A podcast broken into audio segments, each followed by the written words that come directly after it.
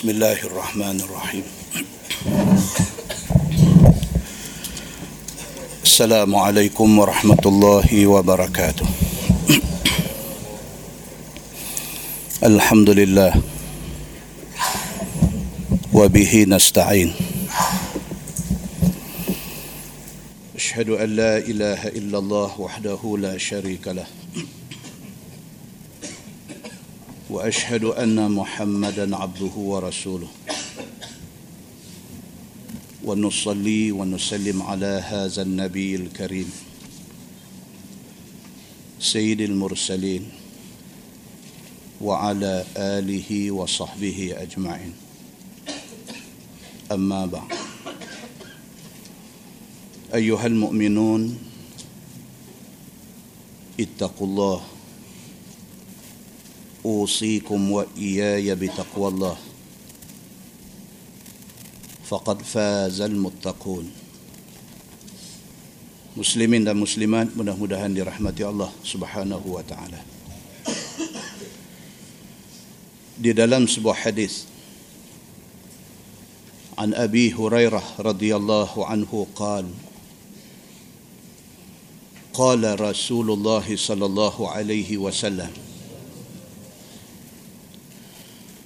أمرت بقرية تأكل القرى. يقولون يثرب وهي المدينة.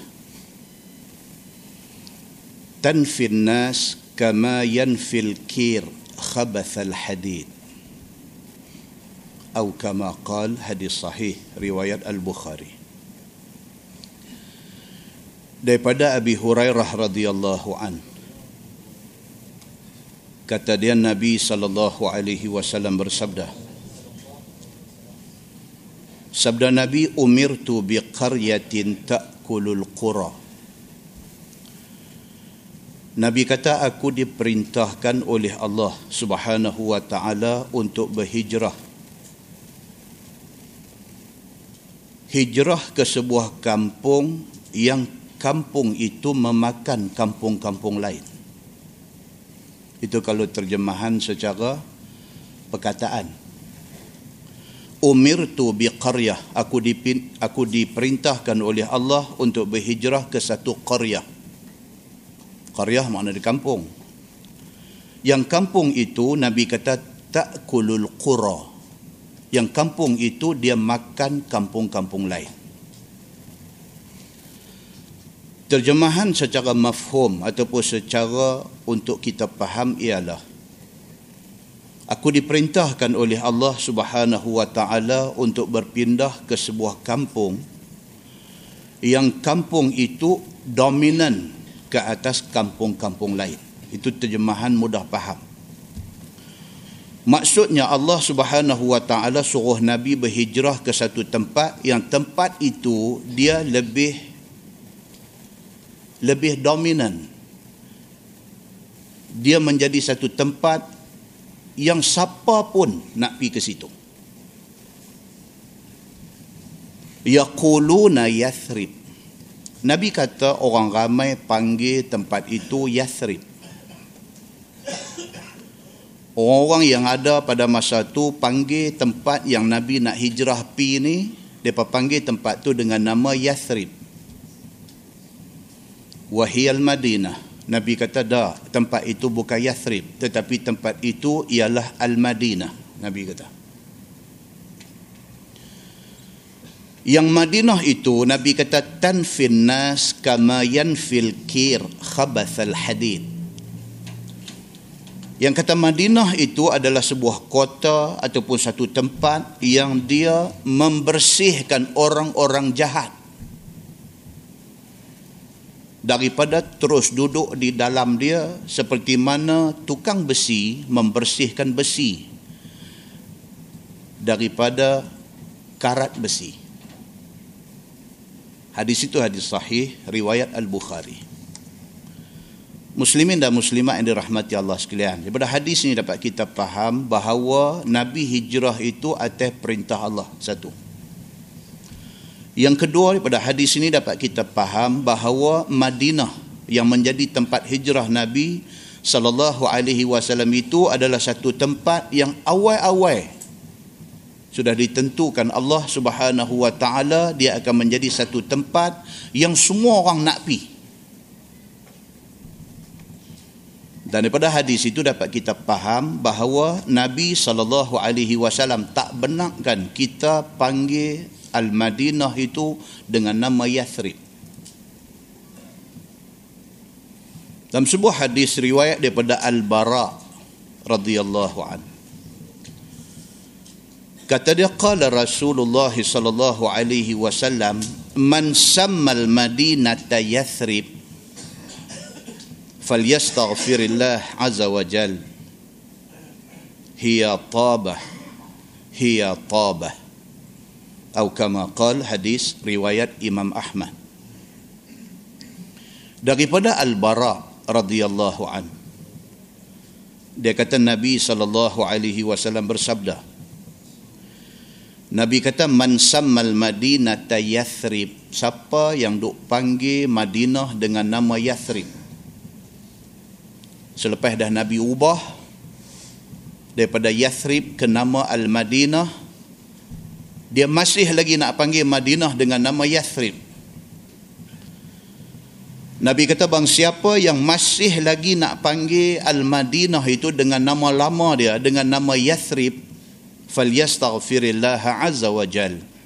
Nabi kata hendaklah dia beristighfar minta ampun kepada Allah Subhanahu wa taala. Hiya tabah hiya tabah. Nabi kata dia bukan Yathrib tetapi dia ialah tabah. Dan dia ialah tabah. Nabi sebut dua kali. Muslimin dan muslimat yang dirahmati Allah sekalian. Pasal apa yang Nabi marah sangat? Orang panggil Yathrib sehingga kan siapa yang masih lagi nak panggil Madinah dengan nama Yathrib Nabi SAW suruh dia beristighfar. Minta ampun kerana dia berdosa Yathrib itu asal-asalnya diambil daripada sempena nama pengasas dia. Yathrib itu nama orang. Iaitu Yathrib bin Qani'ah. Itu nama pengasas. Orang yang pi buka Madinah ini. Masalahnya ialah bukan masalah dengan dia ni. Bukan masalah dengan Yathrib bin Qani'ah. Dia ni tak ada masalah. Dia ni keturunan Nabi Nuh alaihi salam. Masalah ialah perkataan tu. Perkataan Yathrib itu makna tak elok. Perkataan Yathrib yang ambil daripada perkataan Tharaba. Tharaba bermakna fasad dalam bahasa Arab. Tharaba makna dia rosak. Ataupun kalau diambil perkataan Yathrib itu daripada perkataan Tathrib dalam bahasa Arab. Tathrib makna dia mencerca ataupun mengeji. Ataupun tasrib juga membawa maksud revenge membawa maksud balas dendam. Sama ada dia membawa maksud rosak ataupun dia membawa maksud cerca ataupun dia membawa maksud revenge dendam semua tu perkataan tak elok perkataan yang membawa makna tak elok maka apabila Yathrib apabila Madinah dipilih oleh Allah untuk dijadikan tempat Nabi hijrah dia tidak sesuai lagi dipanggil dengan nama yang membawa makna tak elok. Maka Madinah start daripada tu dikenali dengan nama-nama yang baik-baik. Sama ada dipanggil dia Al-Madinah yang mem, yang membawa makna bandar. Al-Madinah makna dia bandar. Ataupun dipanggil dia Tabah. Makna dia baik ataupun dipanggil juga dia dengan nama Taibah. Kalau tuan-tuan pergi hari ini ke Madinah, nama hotel. Cuba tengok. Dia panggil apa? Dallah Taibah. Dallah Taibah ambil daripada nama Madinah. Salah satu daripada nama Madinah ialah Taibah ataupun Tabah ataupun Al-Madinah ataupun Darus Sunnah ataupun banyak lagi nama-nama yang disebutkan di dalam hadis Nabi sallallahu alaihi wasallam. Dalam sebuah hadis lain riwayat daripada Jabir bin Samurah radhiyallahu an. kata dia sami'tu Rasulullah sallallahu alaihi wasallam yaqul Inna Allah Ta'ala sammal madinata tabah atau kama qal hadis sahih riwayat Imam Muslim. Daripada Jabir bin Samurah radhiyallahu an. Kata dia aku dengar Nabi sallallahu alaihi wasallam bersabda Nabi kata inna Allah taala sammal madinata tabah Nabi sallallahu alaihi wasallam kata sesungguhnya Allah Subhanahu wa taala menamakan Al-Madinah ini dengan nama Tabah. Nama Madinah itu salah satunya ialah Tabah. Siapa bagi nama? Allah bagi nama. Siapa bagi tahu? Nabi bagi tahu. Muslimin dan muslimat yang dirahmati Allah sekalian. Bermakna tempat Nabi hijrah pi ini sangat istimewa sehingga nama yang diletak oleh orang oleh penduduk pada masa itu pun di cancel oleh Allah Allah bagi nama lain. Pasal apa? Pasal dia nak menjadi tempat nak menyambut Nabi sallallahu alaihi wasallam. Dalam sebuah hadis riwayat pada Anas bin Malik radhiyallahu an. Kata dia kharajtu ma'a Rasulillah sallallahu alaihi wasallam ila Khaybar. Akhdumuhu فلما قدم النبي صلى الله عليه وسلم راجعا وبدا له أحد قال النبي صلى الله عليه وسلم هذا جبل يحبنا ونحبه. ثم أشار بيده إلى المدينة. فقال النبي صلى الله عليه وسلم اللهم إني أحرم ما بين لابتيها كتحريم إبراهيم مكة اللهم بارك لنا في صاعنا ومدنا أو كما قال حديث صحيح رواية البخاري daripada Anas bin Malik radhiyallahu anhu Kata dia satu hari aku ikut Nabi sallallahu alaihi wasallam ke perang Khaybar.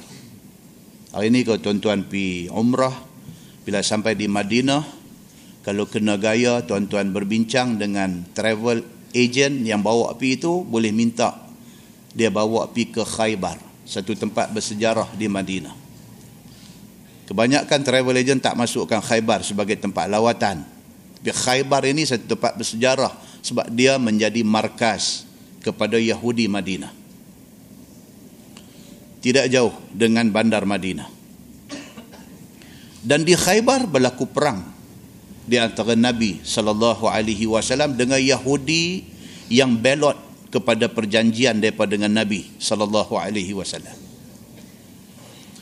Anas bin Malik macam kita rajin duk cerita pasal dia dia ni halus-halus kecil-kecil mak dia sudah serah dia kepada Nabi untuk dijadikan khadam Nabi. Dia cerita salah satu daripada pengalaman dia dalam tempoh masa 9 ataupun 10 tahun dia berkhidmat untuk Nabi. Kata dia kharajtu ma'a Rasulillah sallallahu alaihi wasallam ila Khaybar. Dia kata satu hari sewaktu Nabi nak pi perang Khaybar, nak lawan Yahudi, aku ikut sama walaupun aku budak lagi pada masa tu ukhaddimuh. Aku pi bukan nak perang tapi aku pi sebagai pembantu yang nak memberi khidmat kepada nabi. Dia halus lagi dia kecil lagi. Dia bukan cerita nak pi jadi tentera bukan cerita nak angkat senjata bukan cerita nak pi perang. Tapi dia pi sebagai asisten nabi.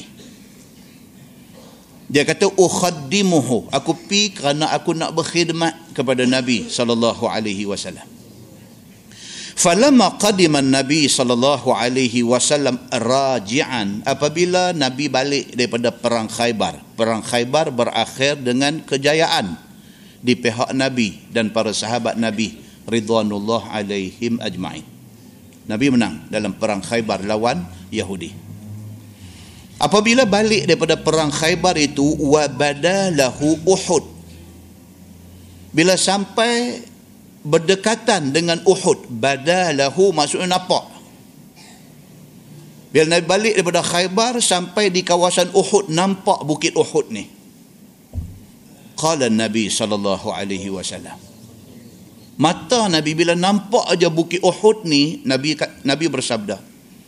Nabi kata haza jabalun yuhibbuna wa nuhibbu.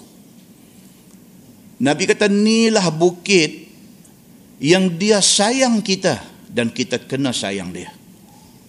Itu sebab tuan-tuan, bila kita sampai saja ke Madinah, ziarah Uhud ini salah satu daripada itinerary wajib di dalam mana-mana travel agent di Madinah. Pasal apa? Pasal bersabit daripada hadis Nabi sallallahu alaihi wasallam Nabi kata hadza jabal ni bukit ni ni Nabi kata ada ada depan kita ni yuhibbuna wa nuhibbuh dia sayang kita dan kita kena sayang dia Pasal apa dia dipanggil Bukit Uhud, tuan-tuan?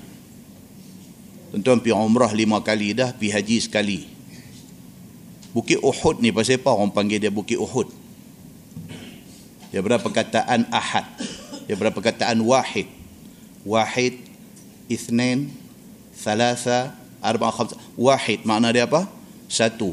Ahad makna dia apa? Tunggal. Bukit Uhud orang Madinah panggil dia Bukit Uhud. Pasal apa? Pasal dia satu bukit yang tak bersambung dengan bukit lain. Makna Bukit Uhud ialah bukit yang menyendiri. Dia duduk seketui dia, ya tuan tu. Itu yang kata Bukit Uhud. Dia satu bukit yang duduk seketui. Sedangkan bukit di sana semua bersambung, bersambung, bersambung. Mai tang Uhud, dia duduk seketui dia, ya. Maka dipanggil oleh penduduk Madinah, itu Jabal Uhud.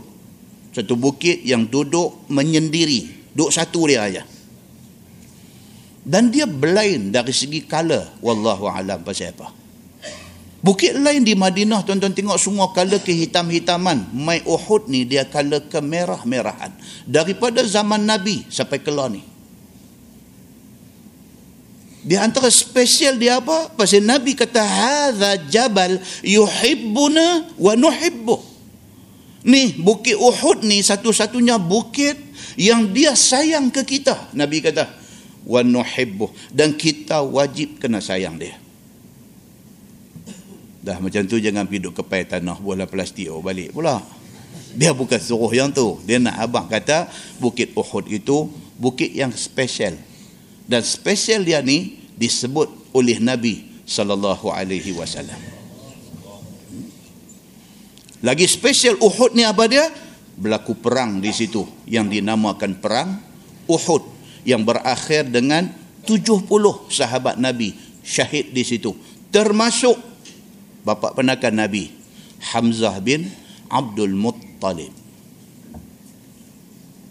Bila mati saja Hamzah syahid di dalam Uhud ni Nabi menangis ni Allah yang tahu. Tentu pasal apa Nabi sedih sangat apabila Hamzah pak menakan dia mati. Pasal apa? Di ketika adik-beradik lain tidak memehak, tidak mempertahankan, tidak melindungi Nabi, Hamzah bangkit mempertahankan Nabi. Dan balik kepada cerita apabila Umar bin Al-Khattab mai nak jumpa Nabi untuk kali pertamanya selepas daripada cerita surah Taha tapi tampang adik dia tengah baca surah Taha. Lepas itu dia mai rumah Al-Arqam bin Abil Arqam. Tempat Nabi duk sampaikan dakwah dia. Bila mai sahaja Umar yang pada masa itu terkenai sebagai gangster Mekah. Orang yang mula bangkit berdiri di depan Nabi, tangan pegang pedang ni siapa dia? Hamzah bin Abdul Muttalib. Dia tengok aja Umar masuk, dia bakit berdiri. Dia kata, Muhammad, kalau dia ni mai dengan niat tak baik, aku akan jumpa dia. Manusia yang macam ni punya berjasa kepada Nabi sallallahu alaihi wasallam tiba-tiba gugur syahid di dalam perang Uhud dan mayat dia pula dalam keadaan dikoyak, dipotong telinga, dibelah dada, dirompongkan hidung dan sebagainya maka Nabi sudah tentu sedih sedih atas pada sedih maka Nabi sallallahu alaihi wasallam dengan cerita yang berlaku di Uhud ini sangat sentimental kepada Nabi sallallahu alaihi wasallam tak tinggi. Kalau tuan-tuan sampai di Madinah, boleh tengok Bukit Uhud ni ketinggian dia lebih kurang seribu meter lebih sikit. Ada pihak mencatatkan ketinggian dia seribu lima puluh meter. Tinggi tu aja Bukit Uhud ini. Dan istimewa dia ni pasal apa? Pasal dulu dia menjadi landmark. Dulu. Laluan keluar masuk Madinah. Kalau orang daripada Madinah nak pergi Mekah, mesti lalu jalan raya di tepi Jabal Uhud. Kalau orang daripada Madinah nak pergi ke Jeddah, laluan dia, laluan utama dia di tepi Jabal Uhud. Sehinggalah tahun 1984 barulah Saudi buat jalan lain. Yang jalan hari ini nak pergi Mekah, nak pergi Jeddah, nak pergi mana pun tidak lalu lagi di tepi Bukit Uhud. Dulu dia menjadi landmark kepada bumi Madinah. Istimewa dia ni pasal apa? Pasal Nabi kata haza jabal yuhibbuna wa nuhibbuh. Ini bukit dia ni sayang kita dan kita kena sayang dia. Summa asyara Nabi sallallahu alaihi wasallam biyadihi ila al-Madinah.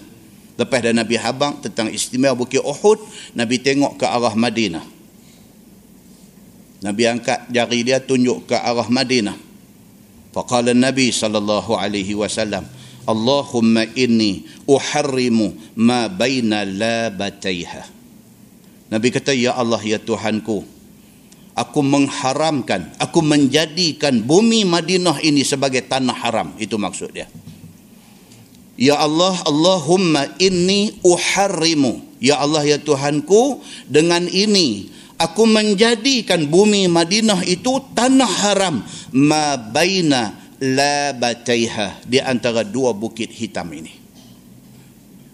Satu lagi bukit dua ada balik sana Masjid Quba itu sempadan Madinah, satu lagi dua ada di belakang Al-Air, dua ada di belakang Jabal Uhud.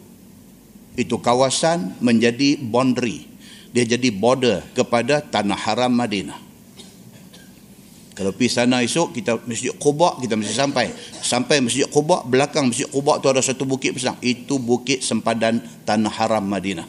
Bila kita pergi di Uhud, belakang bukit Uhud ada satu bukit. Itu sempadan Tanah Haram Madinah. Di antara dua ini, Nabi SAW kata, aku jadikan dia Tanah Haram katahrimi Ibrahim Makkah Nabi kata seperti mana Nabi Ibrahim alaihi salam menjadikan Makkah tanah haram. Maka aku minta kepadamu ya Allah jadikanlah Madinah di antara dua bukit ini sebagai kawasan tanah haram. Allahumma barik lana fi sa'ina wa muddina. Nabi kata ya Allah ya Tuhanku aku minta kepadamu berkatilah setiap timbangan cupak dan gantang penduduk Madinah ini. Nabi minta kepada Allah, Ya Allah, jadikanlah orang yang duk menyaga di dalam bumi Madinah ini setiap sa' setiap mud, setiap cupak, setiap gantang yang daripada buat menyaga ni diberkati olehmu, Ya Allah. Nabi minta. Dan pasti Allah Subhanahu wa taala memperkenankan doa Nabi sallallahu alaihi wasallam. Sayangnya Nabi dengan Madinah, sayangnya Nabi dengan Uhud ini. Bahkan kalau kita baca cerita tentang Bukit Uhud ini, Nabi kalau dia keluar musafir, bila dia balik, dia pesan dah dekat Abu Bakar, dekat Omar. Bila nak lalu aja di tepi Uhud, bagi tahu ke dia. Bila nak lintah Bukit Uhud, Nabi pesan kepada Abu Bakar, Nabi pesan kepada Omar, bila nak lintah Bukit Uhud, tolong bagi tahu dia. Kalau dia terlena dan sebagainya dia atas kenderaan gerak dia bagi tahu. Dia nak masa dia lintah Uhud tu mata dia jaga. Dia duk celak dia duk tengok bukit Uhud itu.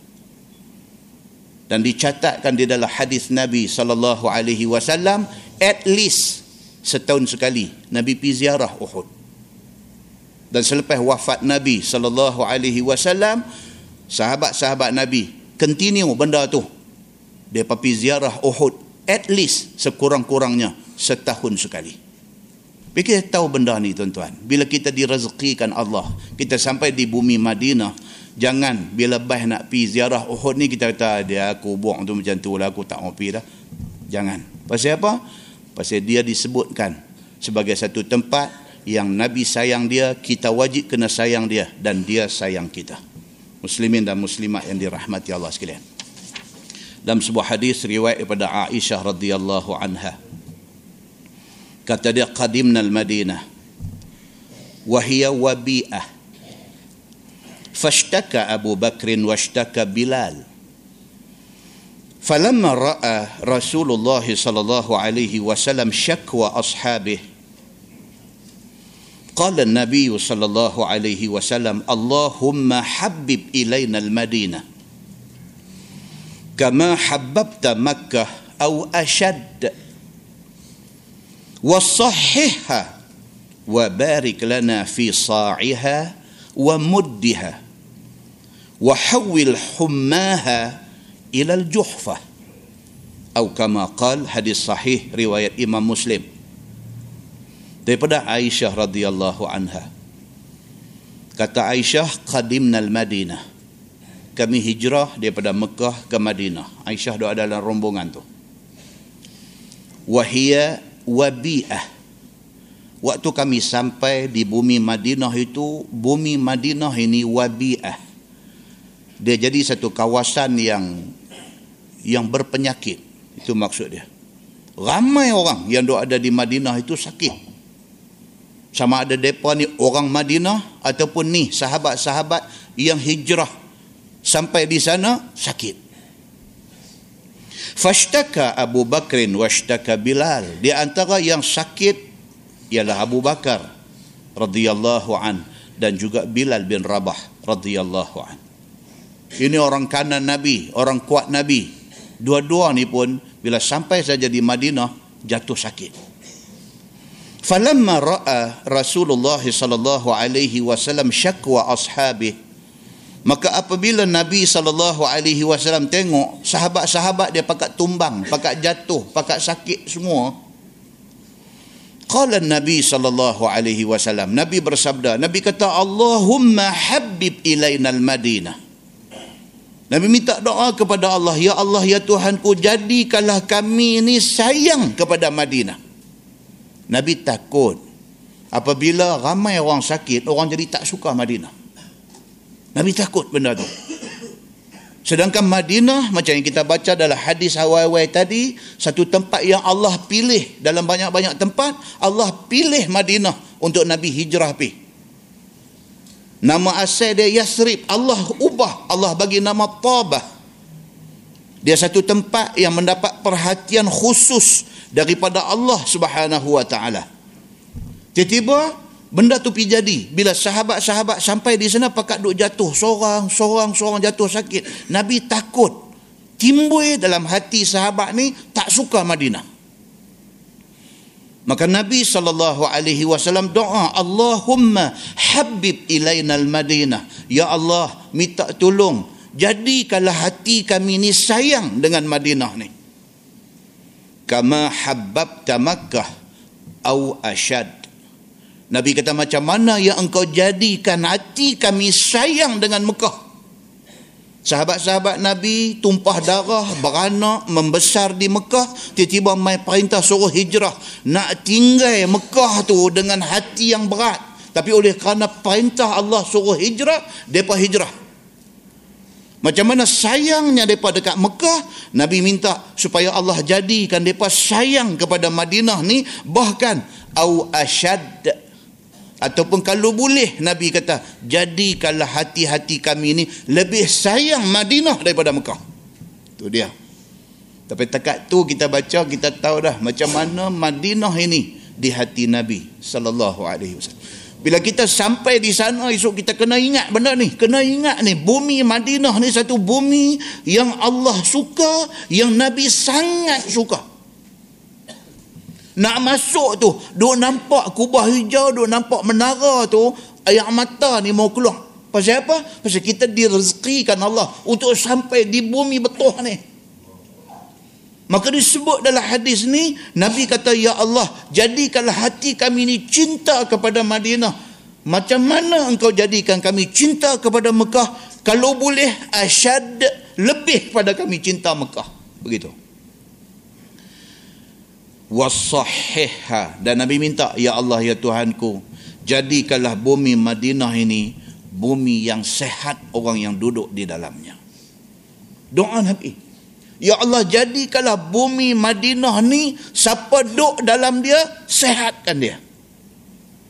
Wa barik lana fi sa'ina wa muddina. Lagi sekali Nabi minta ya Allah jadikanlah orang yang berurus niaga di dalamnya diberkati segala sukat dan timbangnya wahawil hummaha ilal juhfah yani Nabi sebut Nabi kata ya Allah pindahkan segala penyakit yang ada di Madinah ini ke Juhfah. Al-Juhfah itu satu tempat di Saudi yang pada ketika Nabi berdoa itu menjadi tempat tinggal orang-orang Yahudi. Nabi minta kepada Allah minta ya Allah wahawil hummaha. Ya Allah pindahkanlah segala sakit demam yang ada di bumi Madinah ini ilal juhfah ke juhfah. Tuan kita belajar bab haji bab umrah di antara miqat makani di antara sempadan tempat untuk orang yang nak berniat ihram ialah juhfah. Juhfah ini miqat bagi siapa? Juhfah ni miqat bagi orang yang mai daripada arah Syam. Kalau hari ini daripada arah Filastin, daripada arah Jordan, daripada arah Syria, bahkan daripada arah Mesir. Kalau mereka nak mai, ah, di situ miqat mereka nak jatuh niat untuk nak masuk dalam ihram haji ataupun umrah. Nabi minta supaya Allah jadikanlah orang yang duduk di dalam bumi Madinah ini sehat. Penyakit hawil pindah dia pi ke Juhfah Nabi minta macam tu hadis itu hadis sahih riwayat Imam Muslim muslimin dan muslimat yang dirahmati Allah sekalian. Berkat doa Nabi sallallahu alaihi wasallam Allah makbul benda tu dandan. Kata Imam An-Nawawi kalau tuan-tuan baca syarah hadis di dalam sahih di dalam syarah sahih Muslim Imam Nawawi kata apa? Menjadi tanda kenabian Nabi Muhammad sallallahu alaihi wasallam. Sebaik sahaja Nabi berdoa supaya Allah pindahkan penyakit daripada Madinah ke Juhfah. Sebaik sahaja Nabi doa. Siapa yang duduk di Juhfah, dia minum aja air di atas bumi Juhfah, terus sakit. Itu diceritakan oleh Imam An-Nawawi di dalam syarah sahih muslim minum aja terus jatuh sakit pasal apa doa nabi sallallahu alaihi wasallam supaya dipindah ke segala penyakit yang ada di Madinah ke Juhfah. Zaman tu. Hari ini sudah tidak ada lagi. Kita kena ingat kita pergi Madinah kena hati-hati. Jangan terpengaruh dengan cerita-cerita lama yang benda tu berlaku kerana mukjizat nabi. Hari ini tak ada lagi. Macam dulu di tempat dekat masjid Ja'ranah ada satu telaga telaga tu pernah di pernah didoakan oleh Nabi. Dan ayat dia menjadi penawang. Tapi penawang itu zaman Nabi saja. Pasti itu mukjizat dia pada masa tu. Hari ni duk bawa tali rupiah pergi duk lepas botol air mineral duk masuk tak boleh dah. Jadi bila orang hari ni masih lagi duk ingat benda tu macam tu Saudi kan boleh lah telaga tu. Saudi kan boleh lah. Pasal apa ni? Puak nak jadi karut ni ramai orang marah kat Saudi. Atas tuduhan dia memusnahkan tempat-tempat bersejarah. Dia bukan saja nak memusnahkan tempat tu tapi kalau dia tak musnahkan orang ni nak memusnahkan akidah dia itu cerita dia. Kalau Saudi tak bertindak pi kambuh telaga tu telaga ni dan sebagainya, puak nak buat karut ni banyak. Yang pi Mekah pi duk tawah pi duk cum hiliang pi duk jilat dinding Kaabah ni pun satu. Tapi tak adalah sampai dia nak pi katok Kaabah tu buang. Tapi, tapi ni puak ni ni ya Allahu akbar. Muslimin dan muslimat yang dirahmati Allah sekalian. Jadi berkat doa Nabi ni apabila Nabi minta supaya disehatkan orang yang duduk di Madinah wahawilha pindah ni wahawil hummaha segala penyakit sakit demam hak ada ni pindah pi ke Juhfah serta-merta Juhfah sudah kena benda tu.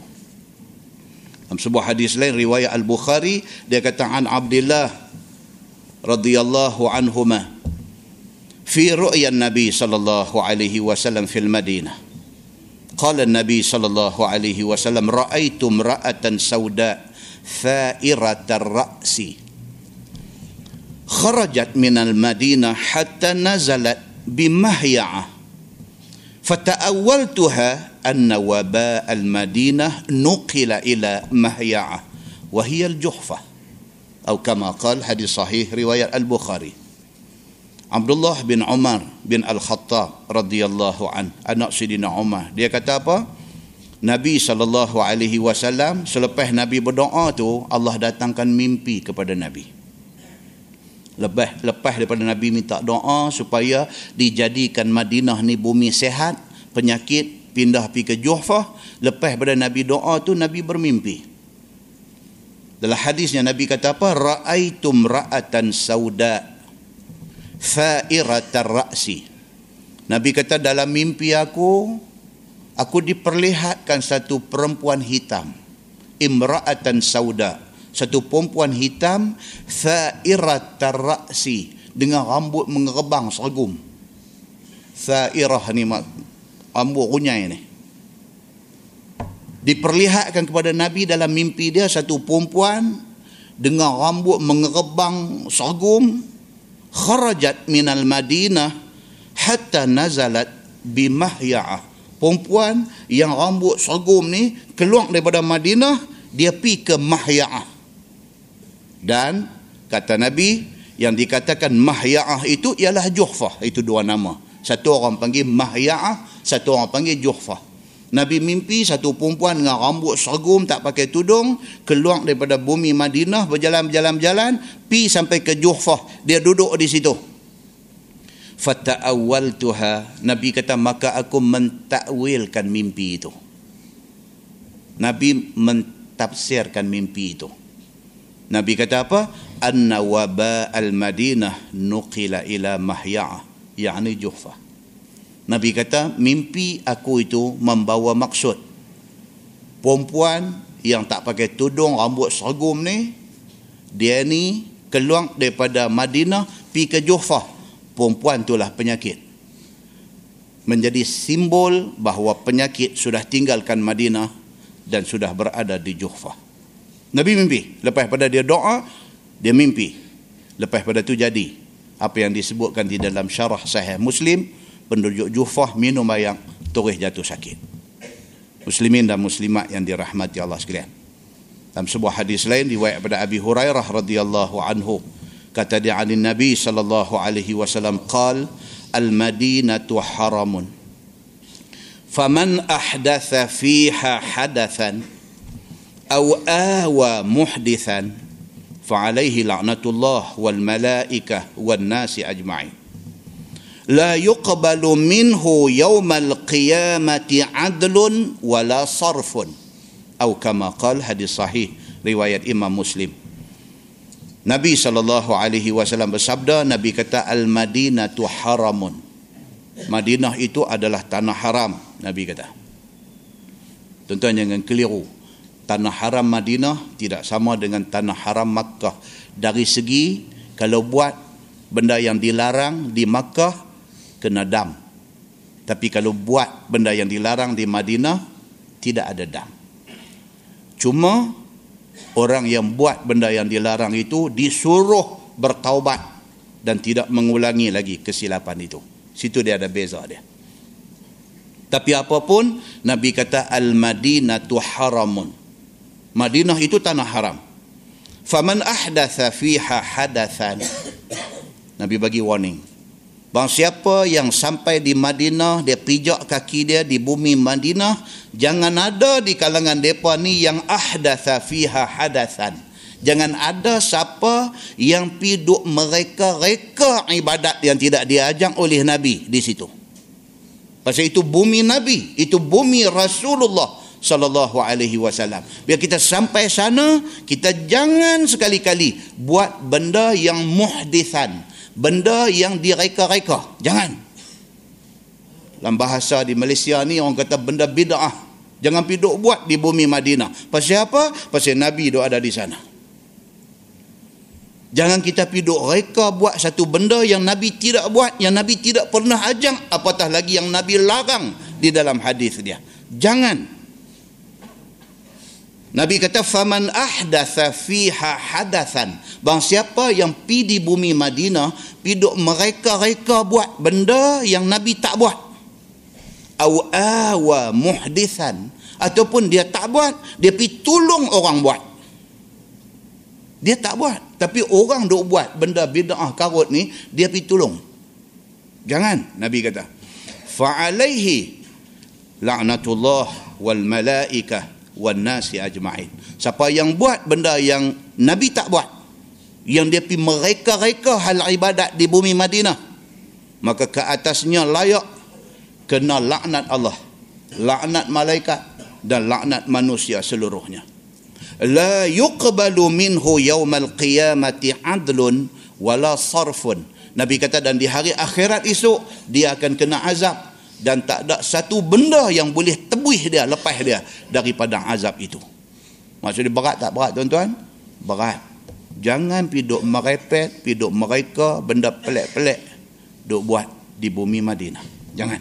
Yang tu kena selalu kena ambil ingat. Kadang-kadang hak piduk jadi merepet ni mutawif hak bawa kita tu. Dia tu yang merepet Bukan kita yang pi ni. Kita ni pi tak tahu apa. Kita ni bila pi, kepala kita ingat satu ya. Mutawih ni betul semua. Dia yang merepek. Dia berdua ajak kita dia buat tahlil lah sebagainya di Madinah. Tak apalah tahlil tu. Bacaan Quran, zikir dan sebagainya walaupun tidak dibentuk oleh Nabi sebegitu rupa. Piduk abang pula dia kata tuan-tuan dan puan-puan ibu-ibu, bapa-bapa, jaga-jaga kita jangan sekali-kali sampai tidak ada yasinan, tidak ada tahlilan. Kerana malam Jumaat ya, ibu-ibu, bapa-bapa, malam Jumaat itu arwahnya kembali ke rumah. Arwahnya kembali ke rumah, diketuknya pintu rumah, ditanya anak cucunya, mana yasinannya, mana tahlilannya. Kita dengar ni buai. Aku Eh jangan lah. Sedangkan itu bumi Madinah. Sedangkan itu tidak pernah diajar oleh Nabi sallallahu alaihi wasallam. Ah, ini hadis abuan nak kena bacanya apa dia? Nabi kata man ahdatha fiha hadathan aw awa muhdithan fa alaihi la'natullah wal malaikatu wan nasi ajma'in. Siapa yang dibuat kerja macam ni, pergi buat benda yang Nabi tidak buat, pergi mereka buat ibadat yang tidak pernah ditunjuk oleh Nabi, maka layak kepada dia laknat Allah, laknat malaikat dan laknat manusia seluruhnya. Dan di hari akhirat esok, tidak akan diterima daripadanya sebarang tebusan untuk nak lepas dia daripada azab Allah subhanahu wa ta'ala. Itu ambil ingat kepada siapa-siapa yang direzekikan Allah untuk sampai ke sana. Nah, mudah-mudahan mukaddimah yang panjang dan lebar itu memberi manfaat kepada kita insya-Allah. Kita guna tafsir Nurul Ihsan jilid 2. Tafsir Nurul Ihsan jilid 2 muka surat muka surat 304. Muka surat 304 kita masih lagi di dalam tafsir surah An-Nahl. A'udzu billahi minasyaitonir rajim. Ayat 38 surah An-Nahl. A'udzu billahi minasyaitonir rajim. Wa aqsamu billahi jahda aymanihim la yab'asu Allahu man yamut. Dan telah bersumpah mereka itu, yakni kafir Mekah. Akan sebesar-besar sumpah bahwasanya Allah tidak akan bangkitkan orang yang sudah mati. Ha, ini cerita kapiang musyrikin Makkah satu benda yang paling mereka tak boleh terima apa yang Nabi Muhammad habang ialah Nabi Muhammad kata lepas pada kita hidup kita mati. Lepas pada kita mati kita nak kena hidup balik. Yang ni tak boleh terima. Pasal benda ni tak masuk akal dia kata. Mana boleh manusia yang mati ditanam dan kemudian dikorek balik liang tu nak buh orang lain tengok dia dah reput relai, tulang pun dah hancur, macam mana dia nak hidup balik, kemudian nak cerita kata ada syurga, ada neraka ni satu benda yang tak boleh compute dengan akal. Kapiak musyrikin Mekah ini satu benda yang paling mereka tak boleh terima apa yang Nabi kata. Maka dalam ayat ni mai Tuhan kata wa aqsamu billahi jahda aymanihim la yab'asullahu may yamut bersumpah puak kafir musyrikin Makkah ni sungguh-sungguh mengatakan bahawa orang mati tidak akan bangkit balik. Dia kata lagu tu. Firman Allah, bala wa'dan alaihi haqqa. Bahkan sebenar dibangkit orang mati itu daripada kubur mereka itu. Tuhan jawab balik dengan ayat yang rengkah tetapi tegas. Sepuluh orang kata mau percaya, seratus orang kata mau percaya, seribu orang kata mau percaya, seluruh penduduk Mekah kata mau percaya, Tuhan kata aku nak abang dekat hampa, bala wa'dan alaihi haqqa. Tuhan kata bahkan aku nak abang kat hampa, benda yang aku sebut kata orang mati akan dihidupkan balik itu benar, Tuhan kata. Tuan-tuan bila kita bagi tazkirah di kubur benda kita sebut. Ketahuilah bahawa mati itu benar. Ketahuilah bahawa kita sebut benda ni. Cerita dalam kubur itu benar. Ketahuilah bahawa muka dan nakir itu benar. Ketahuilah bahawa, ketahuilah bahawa. Pasal apa? Pasal kita nak pahat masuk dalam hati orang. Ini perkara sama'iyat. Sam'iyat maksudnya perkara yang telinga boleh dengar tapi tak boleh tunjuk bukti dalam bentuk visual. Kalau orang tanya ustaz lah saya nak minta ustaz tolong, saya minta dekat ustaz tolong satu. Bagi satu bukti bagi saya boleh percaya penuh. Kata ada muka dan nakir duk tanya orang dalam kubur. Tuan-tuan nak buat macam mana? Tuan-tuan nak petik satu handphone selit pergi dengan mayat tu lepas tu duduk dengar di atas ni dengar malaikat main man rabbuka. Sahabat Tuhan hang? Man nabiyuk siapa nabi hang? Bolehkah dengar? Tak boleh. Pasal apa? Alam depa yang mati ni dipanggil alam barzakh. Barzakh ni maksud dia apa? Dinding. Barzakh itu maksud dia dinding. Pun sudah masuk ke satu alam yang mendinding antara depa dengan kita sebarang teknologi sistem telekomunikasi tidak boleh melepasi barzakh itu tak boleh Pasal apa? Pasal benda ni dah ditentukan Allah Subhanahu Wa Taala. Dia kata kalau macam tu saya susahlah nak percaya.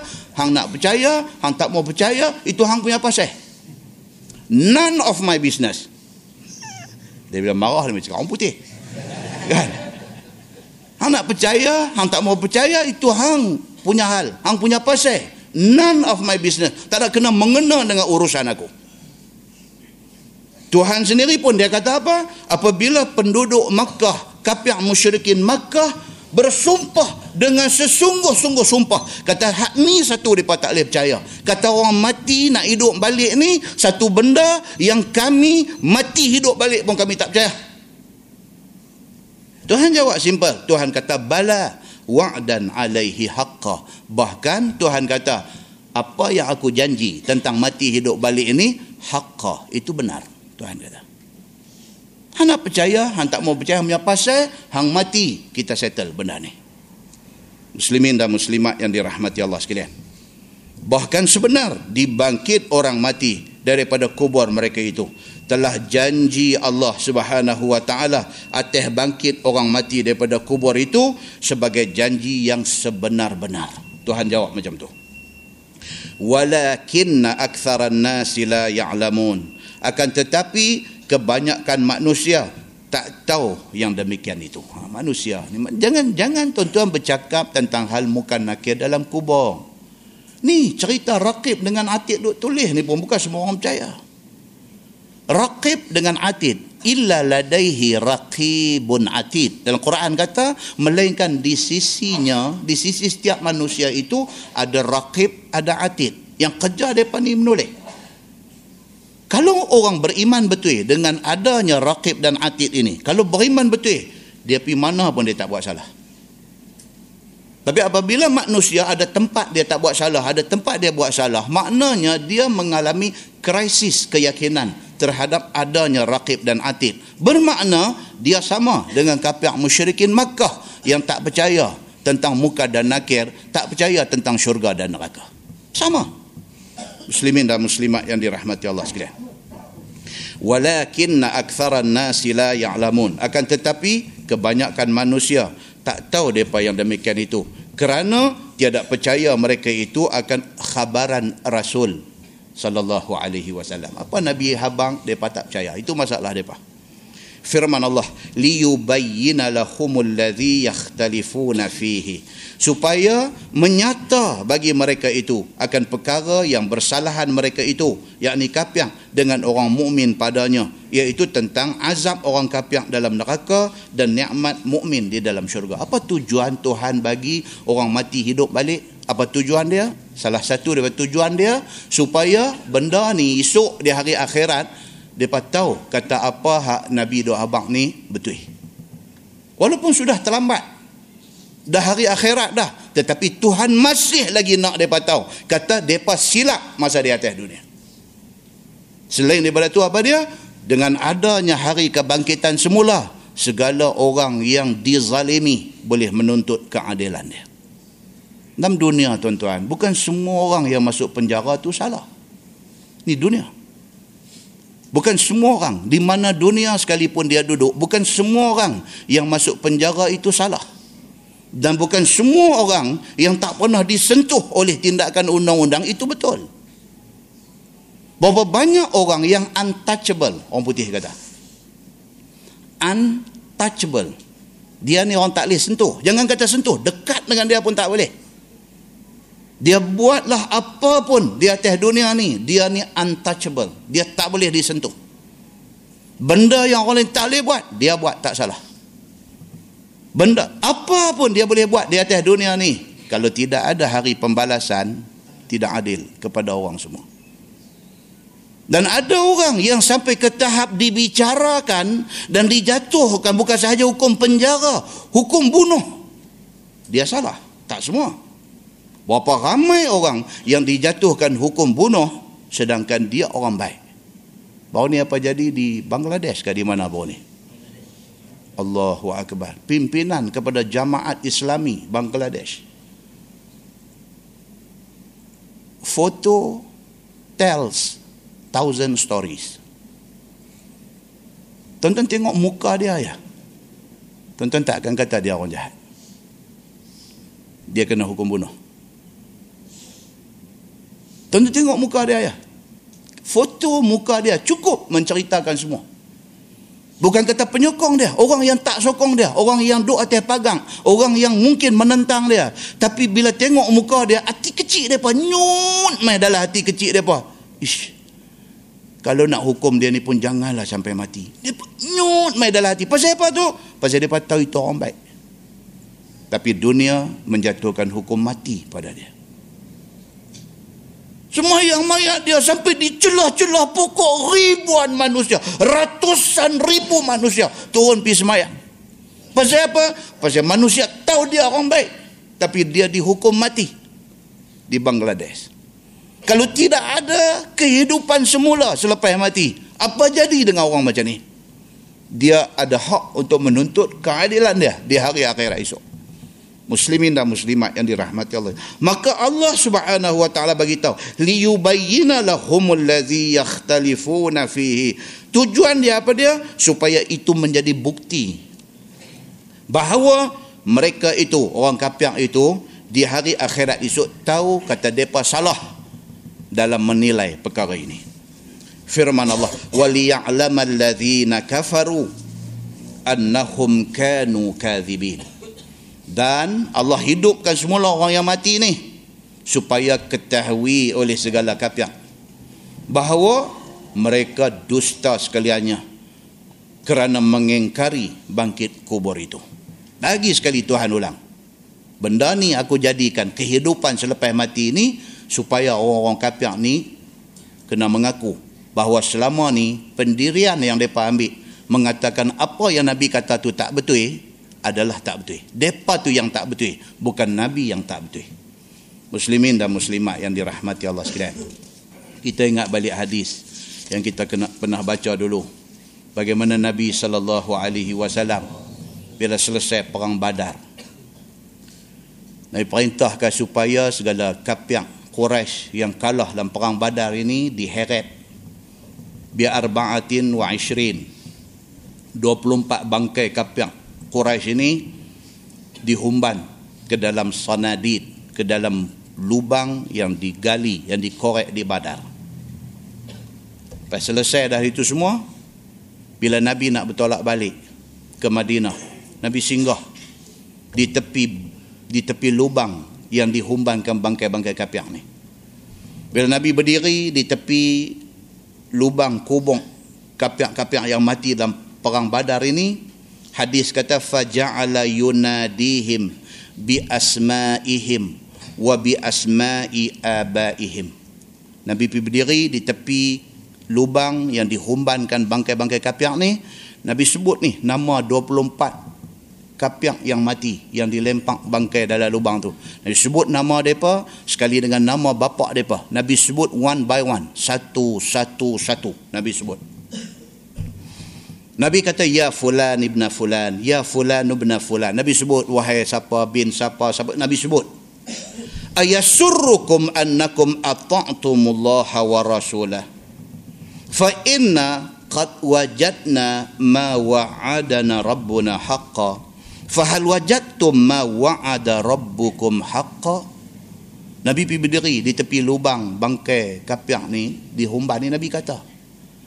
Nabi kata, wahai nama sekian bin sekian, wahai nama sekian bin sekian. Nabi tanya, ni aku nak tanya hampa semua. Nabi duduk bercakap di tepi lubang ni.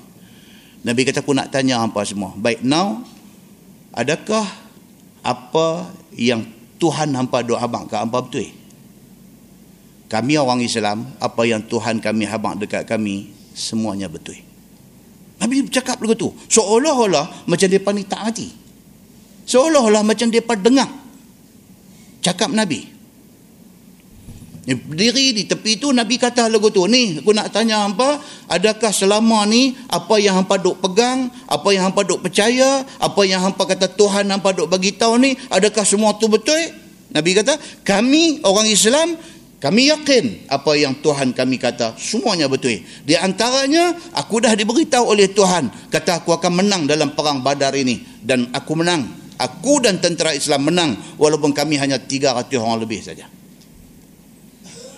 Umar Al-Khattab yang doa ada sama dengan Nabi sallallahu alaihi wasallam terus kata dia kata ya Rasulullah ma tukallimu min ajsadin wala arwah wala arwah laha Ay, Nabi kata, Ya Rasulullah, Tuhan bercakap dengan bangkai yang tak ada nyawa. Apa cerita ni? Tuhan ni duk bercakap ni dengan bangkai yang kita humbankan tiga hari lepas. Eh, mereka ni dah tak ada arwah. Dah sudah tidak ada roh. Tidak ada nyawa. Tuhan duk bercakap dengan mereka. Apa hal ni? Qala Nabi sallallahu alaihi wasallam wallazi nafsu Muhammadin biyadih ma antum bi asma'a lima aqulu minhum. Nabi kata demi Allah Tuhan yang duk pegang nyawa aku. Nabi kata Depa lebih dengar lagi apa yang aku kata daripada hampa semua Imam Qatadah menjelaskan maksud hadis ini dia kata bukan semua orang mati dengar apa yang orang kata. Ini special case. Allah buka pendengaran kapiak musyrikin ini untuk dengar apa yang Nabi kata. Itu kata qatadah. Muslimin dan muslimat yang dirahmati Allah sekalian. Benda-benda macam ni Tuhan sengaja takdirkan supaya manusia yang selama ni dia tak percaya dengan Quran dengan hadis dekat nak mati dia dah percaya dah. Dekat nak mati. Belum mati lagi. Dekat nak mati. Dia nampak dah. Waja'a malakul maut liyaqbidha ruha. Dalam hadis kata dia nampak dah mai malaikat maut liyaqbidha ruha. Nak cabut nyawa dia. Dia nampak dah. Pada waktu itu dia tahu dah. Selama ni apa yang dia duduk dengar Quran, hadis dan sebagainya adalah benar. Nampak dah? Sudah terlewat. Muslimin dan muslimat yang dirahmati Allah sekalian. Firman Allah Subhanahu wa taala, "Innama qauluna innama qauluna li syai'in idza aradnahu an naqula lahu kun fayakun." Hanya perkataan kami, yakni perkataan Allah bagi sesuatu yang apabila kami nak akan dia jadi maka kami kata kun jadi olehmu fayakun. Maka jadilah dia dengan tiada berhenti. Tuhan nak bagi tahu power dia. Tuhan nak abang power dia. Tuhan kata aku ni senang aja apa yang aku nak supaya jadi aku kata kun fayakun benda tu akan jadi tidak ada satu benda yang aku perintah suruh jadi, bantah tak mau jadi. Tak ada. Dan tengok apa yang jadi dalam dunia hari ini. Allahu Akbar. Malah petaka ni satu dunia duk kena. Malah petaka ni satu dunia duk kena. Allah guna tanah untuk dijadikan gempa bumi, air untuk dijadikan banjir, api untuk berlaku kebakaran besar, angin untuk taufan melanda. Semua ni tentera Allah. Bila Allah kata kun, jadi fayakun, jadi. Manusia nak letak nama Hayyan ke, manusia nak letak nama Taufan Catherine ke, manusia nak letak nama apa, itu hampa punya pasal. Allah kalau dia nak satu benda jadi, tidak ada siapa boleh stop benda tu daripada jadi. Ni yang Allah Subhanahu wa taala nak beritahu. Wallazina wallazina hajaru fillah min ba'di ma zulimu lanubawwi annahum fid dunya hasanah. Maka bermula segala mereka yang hijrah kerana nak mendirikan agama Allah daripada kemudian dizalimi akan dia di Mekah sungguh kami tempat akan mereka itu di dunia itu akan negeri yang baik iaitu Madinah. Ha, ini yang kita baca mukadimah tadi. Madinah ini disebut oleh Allah Subhanahu Wa Taala sebagai fit dunya hasanah. Allah bagikan satu hasanah kepada orang yang berhijrah atas perintah Allah. Tinggal Mekah, pi ke Madinah, bawa apa yang boleh bawa aja. Di Mekah depa ada gedung perniagaan. Di Mekah depa ada tanah yang luas. Di Mekah depa ada bisnes yang sudah establish. Di Mekah depa sudah ada segala benda yang manusia nak. Sudah ada di Mekah. Allah perintah suruh hijrah. Hijrah bermakna kena tinggal benda tu semua takat mana boleh bawa aja yang kenderaan mampu bawa aja hak tu aja bawa depa sanggup tinggal kerana nak turut perintah Allah Subhanahu wa taala Tuhan sebutlah ayat ni sebagai ganjaran kepada mereka sanggup berhijrah itu apa dia? Aku bagi dekat mereka satu negeri iaitu Al-Madinah. Sebuah negeri yang apabila mereka masuk, mereka akan rasa itulah negeri terbaik yang ada di dalam muka bumi ini.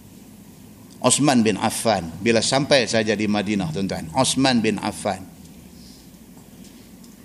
Orang-orang yang ada di Madinah ni, geng-geng Ansar, sahabat-sahabat Nabi Ansar ni, dah dipesan oleh Nabi. Apabila mai sahaja sahabat-sahabat aku daripada kalangan muhajirin yang berhijrah dari Mekah mai ke sini, hampa tolonglah takat mana hampa boleh tolong. Dan orang Ansar yang terdiri pada Aus dan Khazraj ni tak ada cakap banyak. Mai bagi apa yang mereka boleh bagi. Duit ringgit, peluang perniagaan, apa mereka bagi untuk nak membantu sahabat-sahabat muhajirin yang mai. Osman bin Affan. Dia di Mekah kaya raya dia tinggal semua dia main tangan kosong dia sampai di Madinah orang Ansar pergi jumpa dia dia tanya dia ya Osman nak ambil apa yang hang mau dia apa pun dia tak mau dia cuma kata dekat depa tunjuk dekat aku di mana pasar tempat menyaga di sini dia tunjuk situ dia pergi di situ skill menyaga yang ada dekat dia dia guna tiba-tiba dalam masa yang singkat Osman kembali menjadi orang kaya di Madinah. Jangan bagi duit dekat dia. Jangan bagi ni segala macam ni dekat dia. Tunjuk dekat dia di mana tempat yang dia boleh buat menyaga. Tiba-tiba dia menjadi kaya raya di Madinah. Hasil daripada perniagaan berkat yang dia buat di Madinah. Apa jadi tuan-tuan? Dia antara sumbangan besar dia. Hari ini kalau kita pergi Masjid Nabawi semayang, kita mau ingat satu. Expansion. Pembesaran masjid pada zaman Nabi sallallahu alaihi wasallam di antara dana yang digunakan semasa nak membesarkan masjid di zaman Nabi sallallahu alaihi wasallam adalah daripada duit poket Osman bin Affan. Bila dia orang kepung rumah dia nak bunuh dia kan. Dia bangkit berdiri di tingkap rumah dia. Dia tanya pemberontak yang main nak bunuh dia ni. Dia kata apa salah aku? Yang hampa main kepung rumah aku nak bunuh aku ni. Apa salah aku? Hampa ingat tak dia kata? Madinah dulu. Telaga apa pun yang ada di Madinah yang menjadi sumber minuman kepada penduduk Madinah ni air semua masin. Kecuali bi'ru rumah. Kecuali, kecuali telaga rumah nama dia. Nabi bangkit berdiri. Nabi kata siapa yang ada duit dan nak buat kebajikan kepada orang yang ada bagilah dana untuk kita beli telaga tu. Supaya dia dapat dijadikan telaga yang air dia dapat diminum oleh seluruh penduduk Madinah. Semua orang sengap Osman bangkit. Dia kata ya Rasulullah aku belikan telaga itu. Ni dia sebut balik dia ungkit balik benda dia buat ni. Pasal orang nak manusia ni tuan-tuan bukan kenang jasa. Manusia ni sangat mudah melupakan jasa orang Osman bin Affan manusia yang sangat berjasa kepada Allah, kepada Rasul dan kepada Islam dia nak pergi bunuh dia.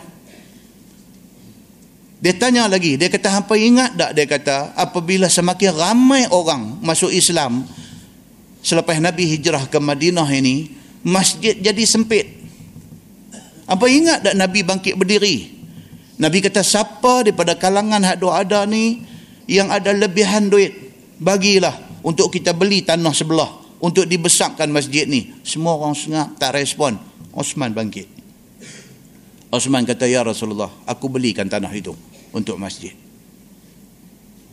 Macam ni punya berjasa dia papi kepung dia nak bunuh dia. Muslimin dan muslimat yang dirahmati Allah sekalian. Moral of the story. Pengajaran daripada cerita tu apa dia? Nak abang kata manusia ni memang sukar mengingat jasa orang kepada mereka. Kalau kita nak orang ingat jasa kita, pasti kita kecewa. Itu aja cerita dia. Pasti kita akan kecewa. Senang-senang orang akan lupakan kita. Muslimin dan muslimat yang dirahmati Allah sekalian. Madinah adalah satu anugerah Allah kepada orang yang sanggup tinggal tanah laman di Mekah kerana taat perintah Allah diberikan kepada mereka ni bumi Madinah yakni Nabi sallallahu alaihi wasallam dan sahabatnya yang berpindah ke Madinah. Yang berpindah mereka itu ke Madinah kerana nak mendirikan agama Islam di sana. Serta sebab disakiti oleh segala kafir Mekah diganjarkan mereka itu dengan bumi Madinah yang baik itu. Wala ajrul akhirati akbar law kanu ya'lamun. Dan bermula pahala akhirat itu lebih besar balasannya iaitu syurga. Syurga ni tuan-tuan, dia kemuncak kepada balasan Allah kepada orang buat baik. Macam mana masuk kubur kita dah mula tahu. Kan bila kita selalu doa minta supaya Allahumma ja'al qabrahu raudatan min riyadil jinan. Ya Allah jadikanlah kubur dia ni satu taman daripada taman syurga Allah. Maksudnya kubur itu sudah start menjadi taman syurga. Orang yang mati, yang dia mati dalam keadaan baik-baik. Dia dalam kubur dia dah tahu dah. Inilah khabar baik tentang syurga sebenar dia nak masuk esok ni. Tahu dah. Syurga ni macam mana? Sampai sana baru kita boleh tahu.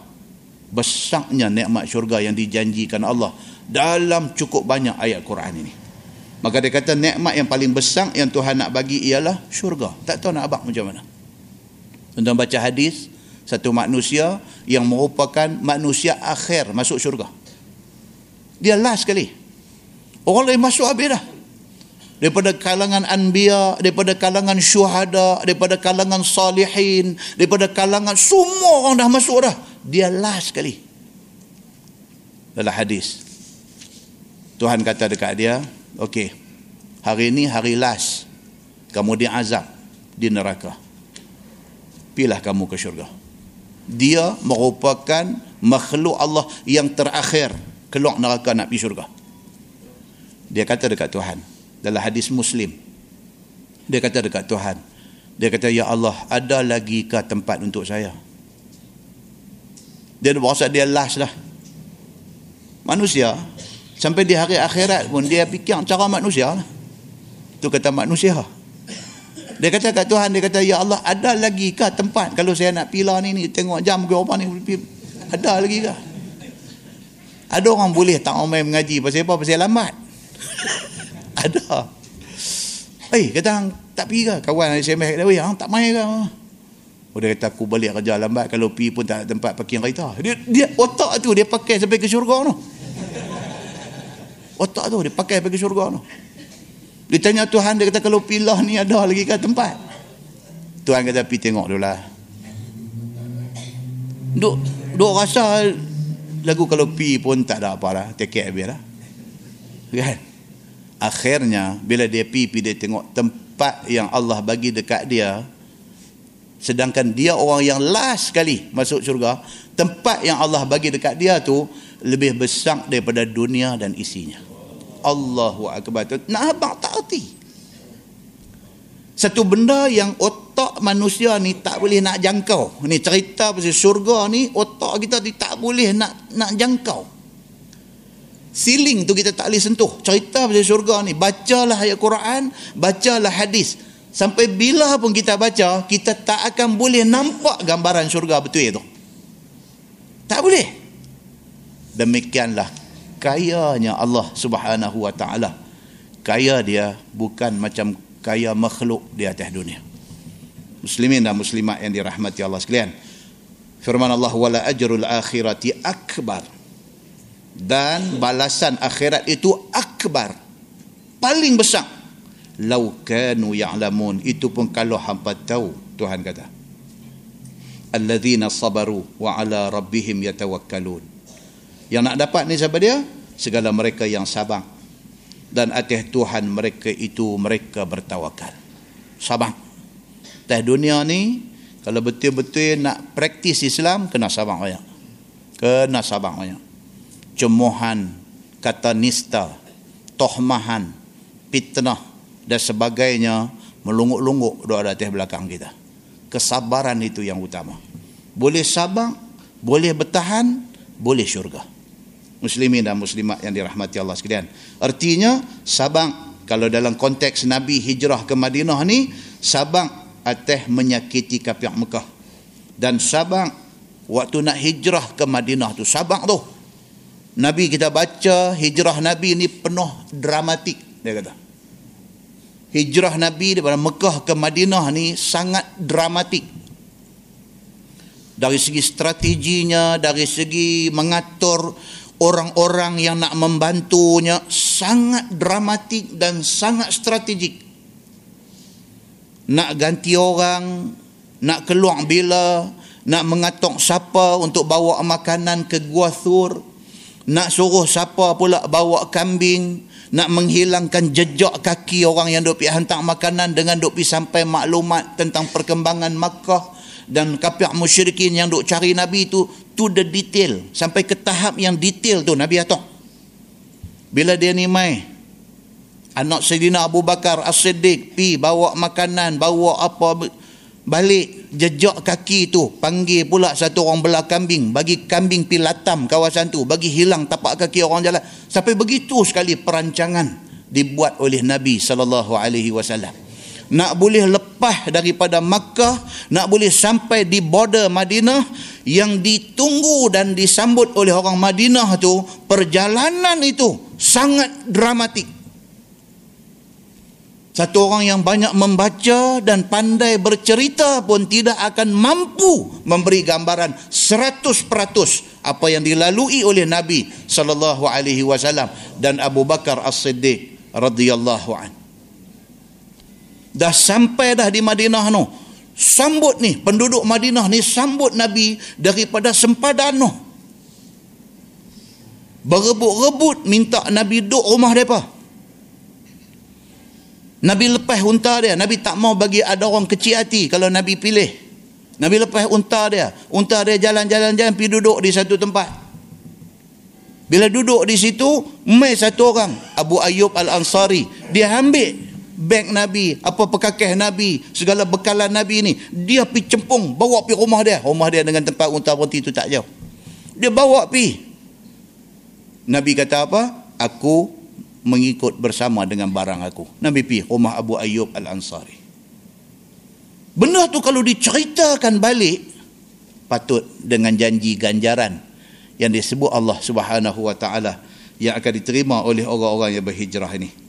Dan Sabang dengan hijrah ke Madinah itu kerana nak menzahirkan Islam maka direzeki akan mereka itu daripada jalan yang tiada dapat dikira-kira. Tuhan bagi balik dekat mereka segala benda yang mereka tinggal di Mekah dengan sesuatu yang lebih berharga daripada benda itu semua. Nah, wallahu a'lam. Lepas ini kita masuk wa ma arsalna min qablika illa rijalan nuhi ilaihim. Lepas ini dia akan masuk pula cerita puak kapiak musyrikin Makkah ini dia buat cerita lain pula. Tadi dia kata dia tak percaya pasal orang mati boleh hidup balik. Dia mai pula dia kata awat. Ha, ni ni yang kata duk cari excuse, duk cari alasan untuk tak mau ikut Nabi. Ayat yang akan datang ni pula dia pergi guna alasan kata awat yang Tuhan ni pi lantik hang Muhammad bagi jadi nabi. Malaikat doa ada, awak tak suruh malaikat jadi nabi. Bicara cakap lagu tu pula dah. Oh, puan ni menyakit hati sungguh depan ni. Dia ni ayat yang akan datang ni wa ma arsalna min qablika illa rijalan nuhi ilaihim. Dan tidaklah kami utuskan bukan zaman Muhammad aja, bahkan zaman nabi-nabi sebelum Muhammad lagi tidaklah kami utuskan sebagai nabi melainkan rijalan nuhi melainkan nabi itu orang laki-laki yang menerima wahyu. Pasal apa? Pasal orang kafir dia tak terima. Dia kata kami bukan masalah ajaran ni. Dia kata ni alasan untuk tak terima. Kami bukan masalah dengan ajaran Islam ni. Kami masalah dengan hang Muhammad. Tak pasal apa yang Tuhan pilih lantik hang. Sedangkan malaikat duk ada. Dia kata awak tak suruh malaikat jadi nabi. Pergi duk cakap lagu tu pula. Pening ah.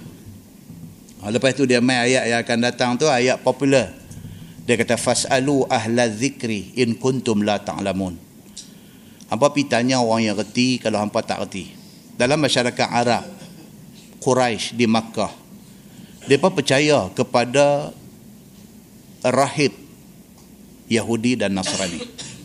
Walaupun depa sembah berhala tapi orang alim Taurat dan alim Injil depa respect. Di antaranya siapa dia? Waraqah bin Naufal. Dia alim agama samawi. Ah, orang macam warakah dia boleh percaya. Dia boleh pergi tanya dia, boleh minta nasihat dia walaupun dia sembah berhala. Maka turun ayat Tuhan kata fasalu ahla dzikri in kuntum la ta'lamun. Kalau dah hangpa percaya kepada orang alim Yahudi, hangpa percaya kepada orang alim Nasrani, dalam kih Nabi Muhammad ni manusia yang dilantik menjadi nabi, hangpa kata awak lantik manusia, awak tak bagi malaikat, cuba hangpa pi tanya orang-orang yang alim kitab Taurat, orang yang alim kitab Injil ni, hangpa pi tanya depa, nabi-nabi sebelum Muhammad ni malaikat ke manusia? Pi tanya. Oleh kerana hampa percaya kepada alim Yahudi, kepada alim Nasrani. Hampa pergi tanya mereka ni. Isa dulu malaikat ke? Musa dulu malaikat ke? Nabi-nabi dulu malaikat ke? Pergi tanya. Fas'alu ahla zikri in kuntum la ta'lamu. Itu ayat popular yang ramai ustaz bila ceramah duk, duk sebut ayat tu. Ayat tu rupanya berkaitan dengan kisah ini. Muslimin dan muslimat yang dirahmati Allah sekalian. Kemudian yang akan datang lagi dia akan mai lagi kisah tentang kuasa Allah Subhanahu wa taala. Dan selepas dia cerita tentang kekuasaan Allah Subhanahu wa taala, dia tanya manusia, macam tu punya kuasa Allah, hampa tak rasa gerun ke? Tuhan tanya. Kita akan tengok apakah kuasa Allah yang disebutkan itu. Kita tangguh dengan tasbih kafarah dan surah Al-Nas. Subhanakallahumma bihamdika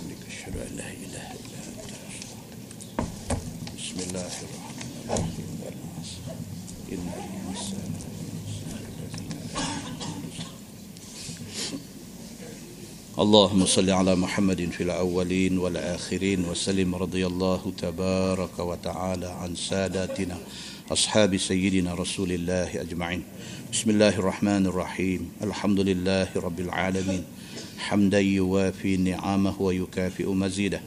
يا ربنا لك الحمد كما ينبغي لجلال وجهك الكريم وعظيم سلطانك. رضينا بالله ربا وبالإسلام دينا. وبمحمد نبيا ورسولا. اللهم افتح علينا فتوح العارفين وارزقنا فهم النبيين بجاه خاتم المرسلين. اللهم فقهنا في الدين وعلمنا التأويل واهدنا صراطك المستقيم. اللهم أرنا الحق حقا وارزقنا اتباعه وأرنا الباطل باطلا وارزقنا اجتنابه. اللهم اجعل جمعنا جمعا مرحوما وتفرقنا من بعده تفرقا معصوما. وصلى الله على محمد وعلى آله وصحبه وسلم. والحمد لله رب العالمين. السلام عليكم.